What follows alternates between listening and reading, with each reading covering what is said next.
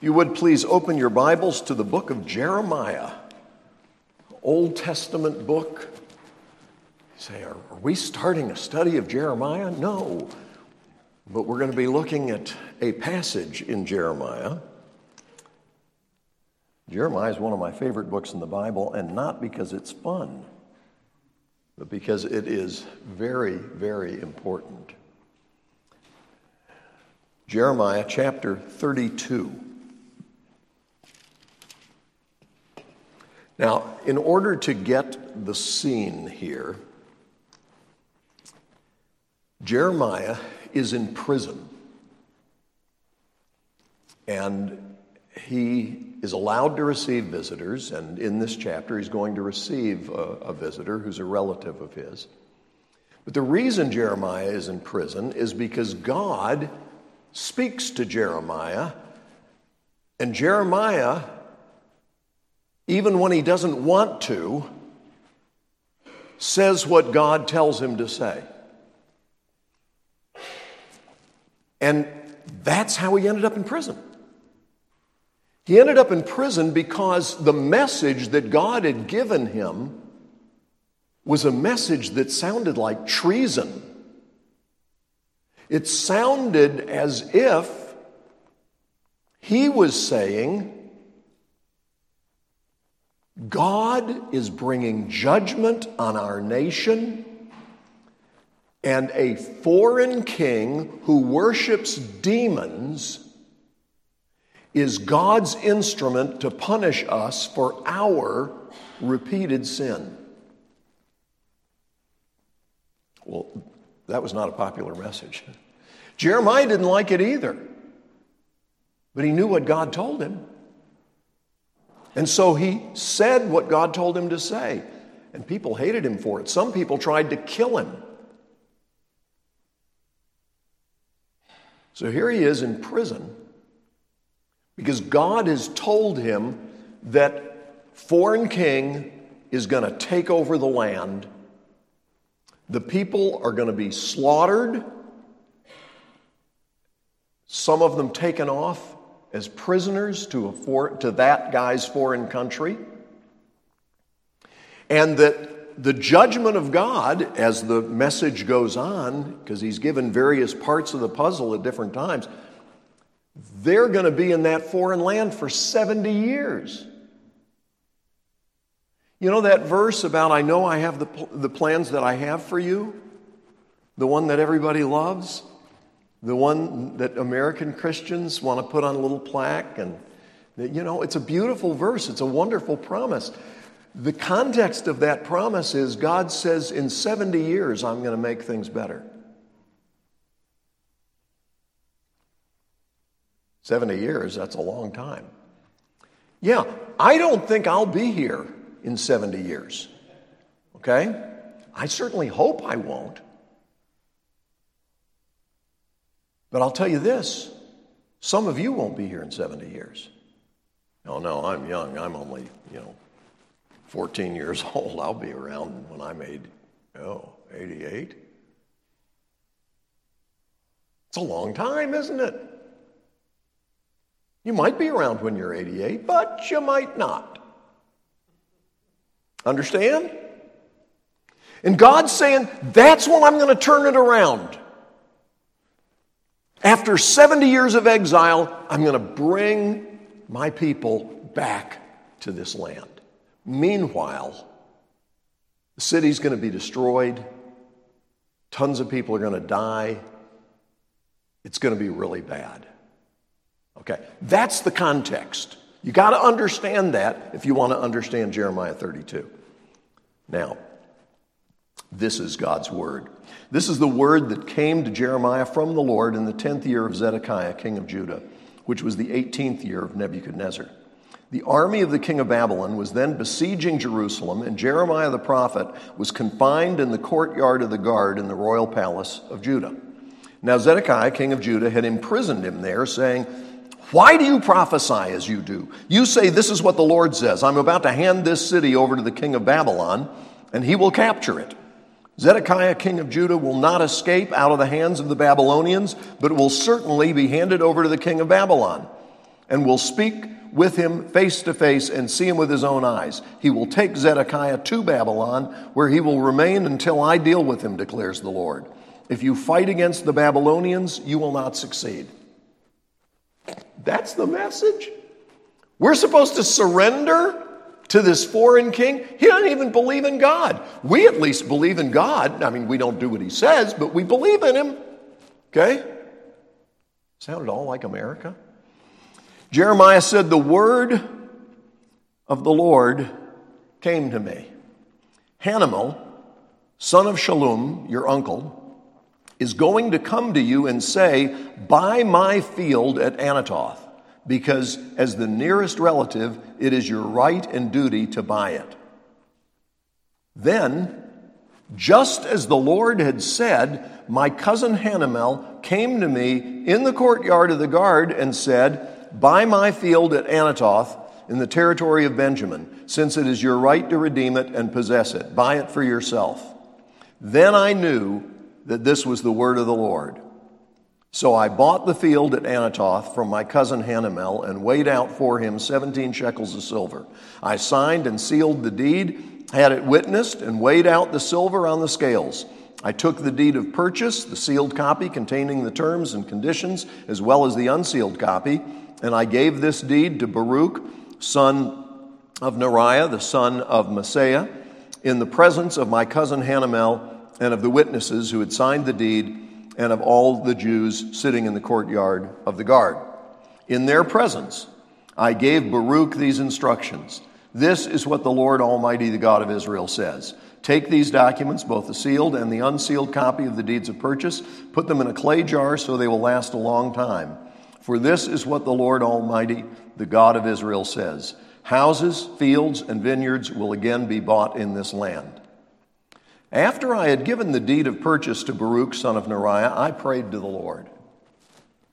Ah, sovereign Lord, you have made the heavens and the earth by your great power and outstretched arm. Nothing is too hard for you. You show love to thousands, but bring the punishment of, for the father's sins the, into the laps of their children after them.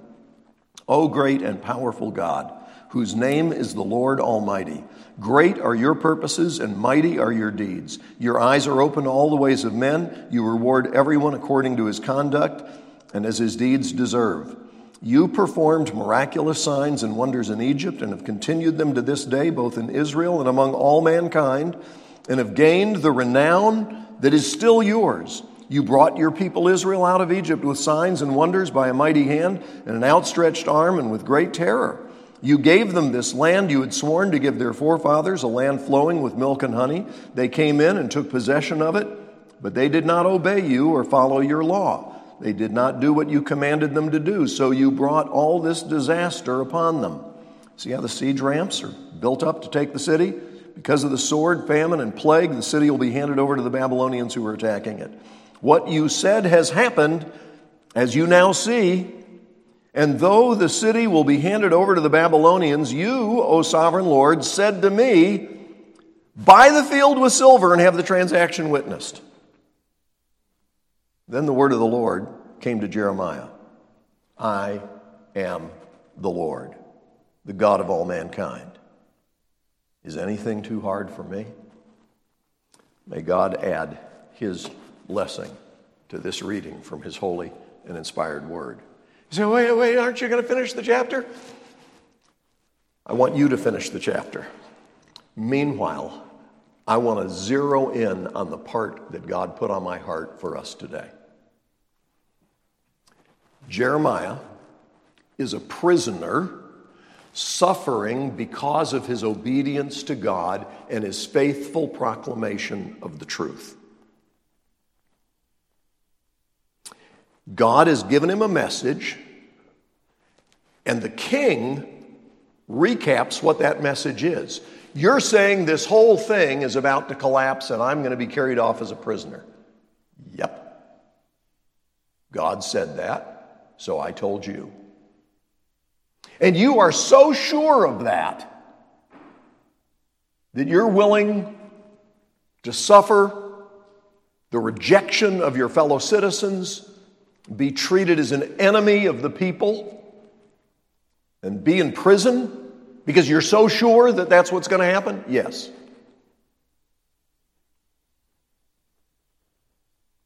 Can you understand in that setting why it would be shocking, disorienting, confusing to get a word from the Lord you're supposed to buy some real estate?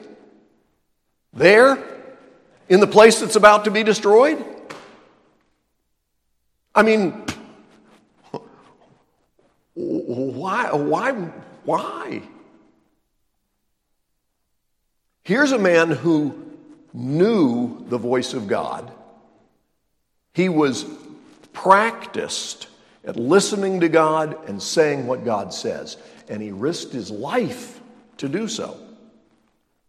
But when he gets this message, it didn't make any sense. I want you to look. The NIV translation here messes up by leaving out a word that ought to be there. It's there in the New American Standard, which is a more literal translation. It's there in the ESV, which is often a more literal translation.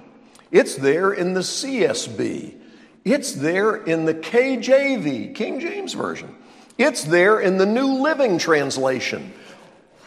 Why would the NIV leave it out? Well, maybe when they update, they'll fix that. No, they didn't.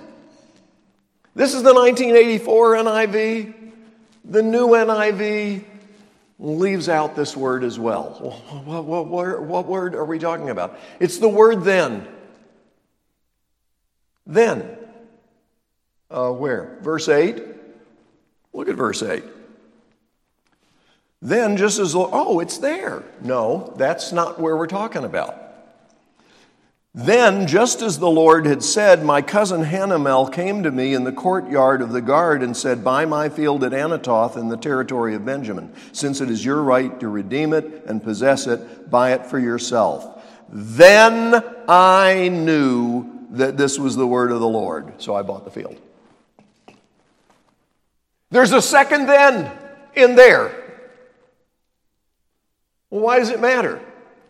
Because if you were Jeremiah, you get this word from the Lord that your cousin's going to come and offer you the opportunity to buy the field, and mm, that doesn't make any sense. But then, just as the Lord said, your cousin shows up and gives you the opportunity to buy the field and says it's your duty to do so. You've got limited resources, you're not exactly earning a good living in prison. You know that the whole place is going south. You talk about recession. This is worse than that. And you're supposed to take some of your silver and buy a piece of property that you don't want, you don't need, and you'll never get to enjoy. Why? That doesn't make any sense at all. If the reason I'm in prison is because this whole place is about to be wrecked and we're already under siege, I mean, the handwriting is on the wall, so to speak, another biblical allusion. Then, I mean, that doesn't make any sense. But then his cousin shows up, just as God said. And his cousin says just what God said he was going to say. Jeremiah says, Then I knew. This is the word of the Lord. That still doesn't make any sense to him. That's why, after he does the business deal, he's going to go to the Lord and he prays and he says, God, you are great. You've done this, you've done this, you've done this. We worship you. You're worthy. We're the ones who've sinned. The reason we're in this mess is because we've sinned. I'm not blaming you for any of that stuff. But God, the reason I'm here is because you told me, look at it, Verse 24 See how the siege ramps are built up to take the city? Because of the sword, famine, and plague. By the way, famine and plague are not uh, a rock group. Okay?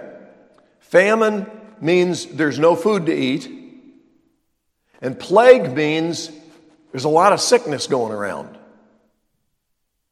Fatal sickness. People are dying. Plague, okay? Some people right now are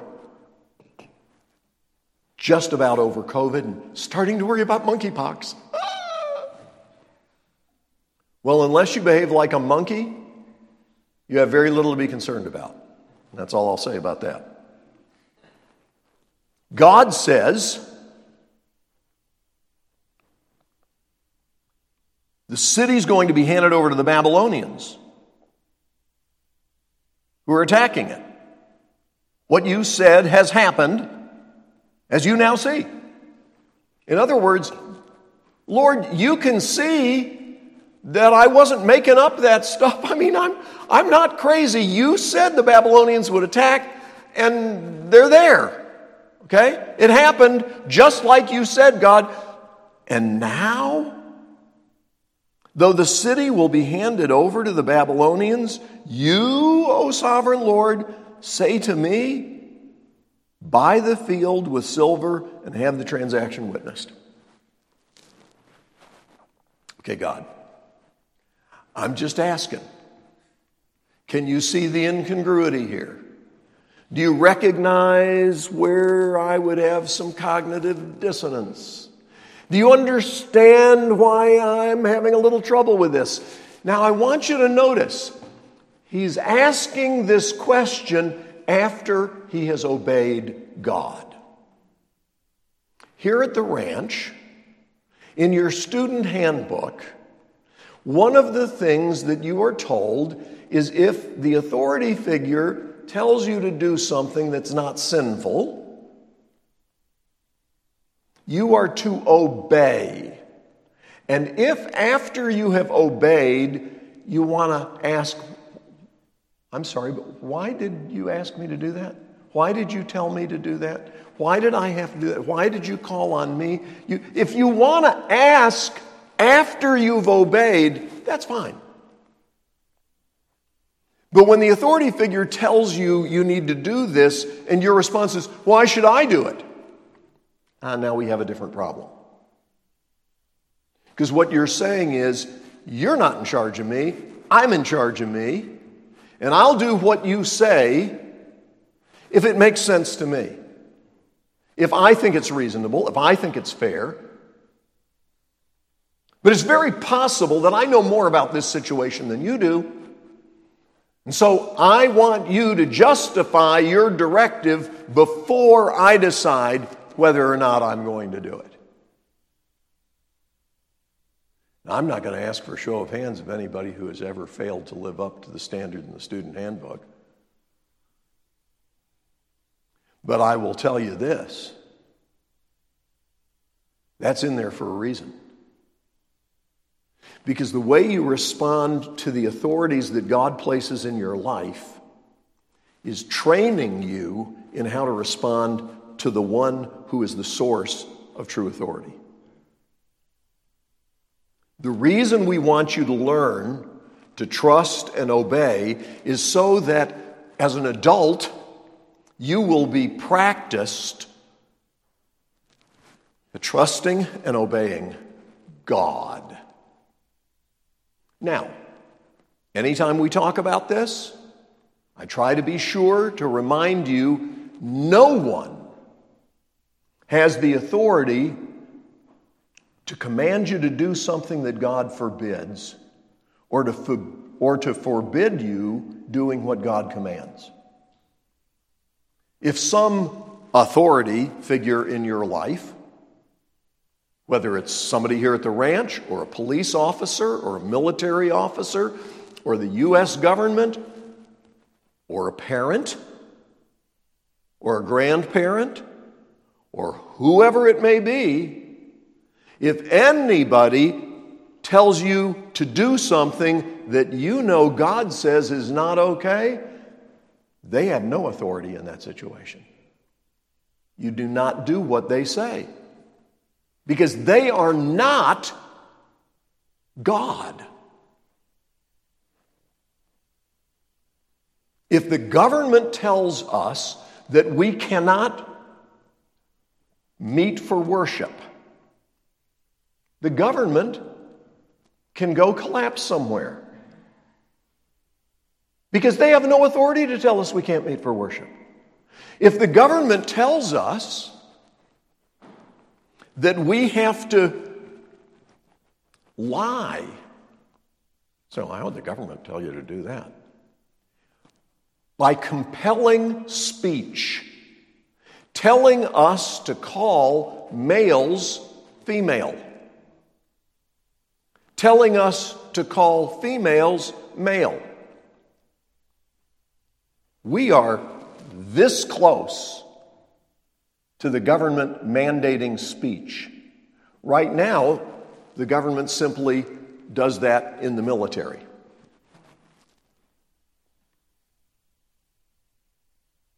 I'm telling you, no one has authority to command what God forbids or to forbid what God commands. But if the authority is commanding something that God doesn't command, you need to obey. God doesn't say, don't do that, but the government says, don't do that. Did God say, I have to do that? No, He didn't. It's kind of like if your house parent says, well, it's time to go upstairs and get ready for bed. And you're thinking, I just, I just want to finish this. Does God say you have to finish that? Would you please tell me I have to finish this? No, just obey. Life is so much better when we just obey. Jeremiah obeyed, and then asked questions. You see that? So, two things I want to emphasize from this passage. The first was even to a man who listened to God and obeyed God and risked his life to obey God and was suffering in prison because of his obedience to God, sometimes gets a message from God that he doesn't understand. Sometimes God will tell you stuff, and because he has full knowledge and we have partial knowledge, it just doesn't make sense. I don't understand. Why would he say that? That doesn't seem to fit with what I know. God told me this, now he's telling me this. It's not a contradiction. God will never contradict himself. But it's something that, in light of this, I don't understand this. That's because you're not God. I'm not either.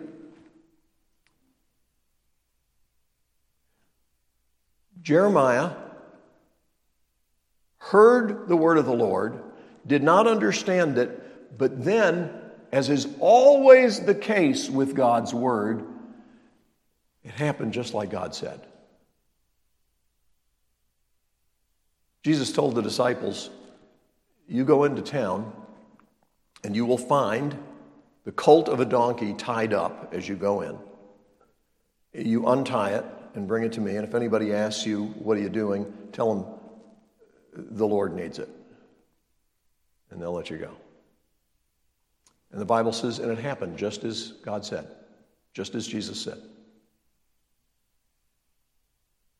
Over and over and over and over and over and over from Genesis to Revelation, everything happens just like God said. Because you and I are kind of trapped in this linear time. And so we, we can look down there and kind of get a glimpse sometime of what we think is on the horizon. But you see, God sees the whole thing from beginning to end. He knows the end from the beginning. And He's working out all the details to bless his people and bring glory to his name. And so Jeremiah knew God had said this, and he was in prison for sharing faithfully what God had said. Now God's saying this, and it's like, really? I think God's saying this, but man, that doesn't make sense. But then, just as God said, verse 8, then Just as the Lord had said, my cousin Hanamel came to see me in the courtyard of the guard and said, Buy my field at Anathoth. Then I knew. This is the word of the Lord. So he did what God told him to do. He obeyed. And then he went to God with his question. He didn't say, I'm sorry. that's really weird. I mean, God was right. My cousin was coming, and that happened just like God said. But you don't really want me to go through with this, do you? Yeah. He did what the Lord told him to do, even though it didn't feel right, even though it didn't make sense. And after he had obeyed fully exactly what God told him to do, then he went to God and he said, Okay, please help me out here. And God said, How dare you question me? No, God didn't say that. God said, I am the Lord, the God of all mankind. Is anything too hard for me? And if you read the rest of that chapter, you will find that God says, at the, verse 42, this is what the Lord says As I have brought all this great calamity on the people, on this people, so I will give them all the prosperity that I have promised them. Once more, fields will be bought in this land of which you say it is a desolate waste without men or animals for it has been handed over to the Babylonians. Fields will be bought for silver, and deeds will be signed, sealed, and witnessed in the territory of Benjamin, in the villages around Jerusalem, in the towns of Judah, and in the towns of the hill country, of the western foothills, and of the Negev, because I will restore their fortunes, declares the Lord. Okay, but God, that's going to be a long time from now and I'll be dead. Why did I have to spend my money to buy this field? Because God said, I wanted to provide an object lesson that there is hope coming. Couldn't we just tell them? No. I told you to show them. I told you to behave as if there is hope in the future. I told you that that money isn't yours, everything is mine. And it is to be used in obedience to me for my glory. And you are to use what I have entrusted to you in the way of silver in order to buy the land that I am entrusting to you, and you won't be around to see the results. But meanwhile, you are obeying me and giving glory to my name. You're backing up what you say. Christian, we are called to live based on the hope that awaits us. We are called to spend, give, invest money, not based on what's going to happen in the next month, what's going to happen in the next year, What's going to happen in the next 10 years? You and I are on our way to our Father's house. We're on our way to our Father's house. And He has promised not only that everything is going to be perfect there, He has promised that He will take care of everything we need for the journey. If I spend this money on a real estate deal, I could end up um, you know, uh, sh- short on silver. Oh, poor God. God would have to say, Oh, I didn't see that coming. Sure, you're right. Um, I, you know, I, I, I told you there was going to be disaster, and then I told you to spend this money, and now you're stuck with a piece of real estate you can't really use. And, and I mean, it doesn't make any sense. I'm so sorry. I should have seen it coming. You're going to need that silver. God begins his answer to Jeremiah by saying, I am the Lord, the God of all mankind. Is anything too hard for me? You see, we behave so much of the time as if, you know, well, God has enormous power, but I, I really need to carry this load for him because, you know, I mean, you know, God may not have thought about this. God knows how many hairs are on top of your head. Before a word is on your tongue, God knows what you're going to say. Don't ever worry about stuff. Well, we have to be responsible. Yes, and the most responsible thing you can do is to say, What would you have me do? God, what do you want? Because I'm yours. Everything I have is yours. Everything. Not just earthly possessions, but relationships, my family, my time, my talents. It's all yours. And you know what? Sometimes in that context, God will ask you to do things that you're not comfortable with. Jesus wasn't comfortable with going to the cross. Nothing comfortable about it. But guess what? He did it. He did it. He said, Father, if there's any other way, please let this cup pass from me. Nevertheless, not my will, but yours be done. So I, I, I, certainly uh, hope I'm not going to be crucified. Jesus said, Take up your cross and follow me. When Jesus met with them after his resurrection, he showed his disciples his hands and his side. Jesus, showing them the wounds in his hands, said, As the Father has sent me, I'm sending you. Now, he doesn't send us on our own. He breathed on them and said, Receive the Holy Spirit. That means God Himself comes to live in and through us. But don't expect to be obedient to God in this life and not have some wounds to show for it. Let's pray. Father, often we don't understand. But you know all things, and nothing is too hard for you. Thank you that we don't have to know it all. We just have to know you. Thank you that you are completely trustworthy. Help us to rest in your grace. And we'll give you all the praise in Jesus' name. Amen.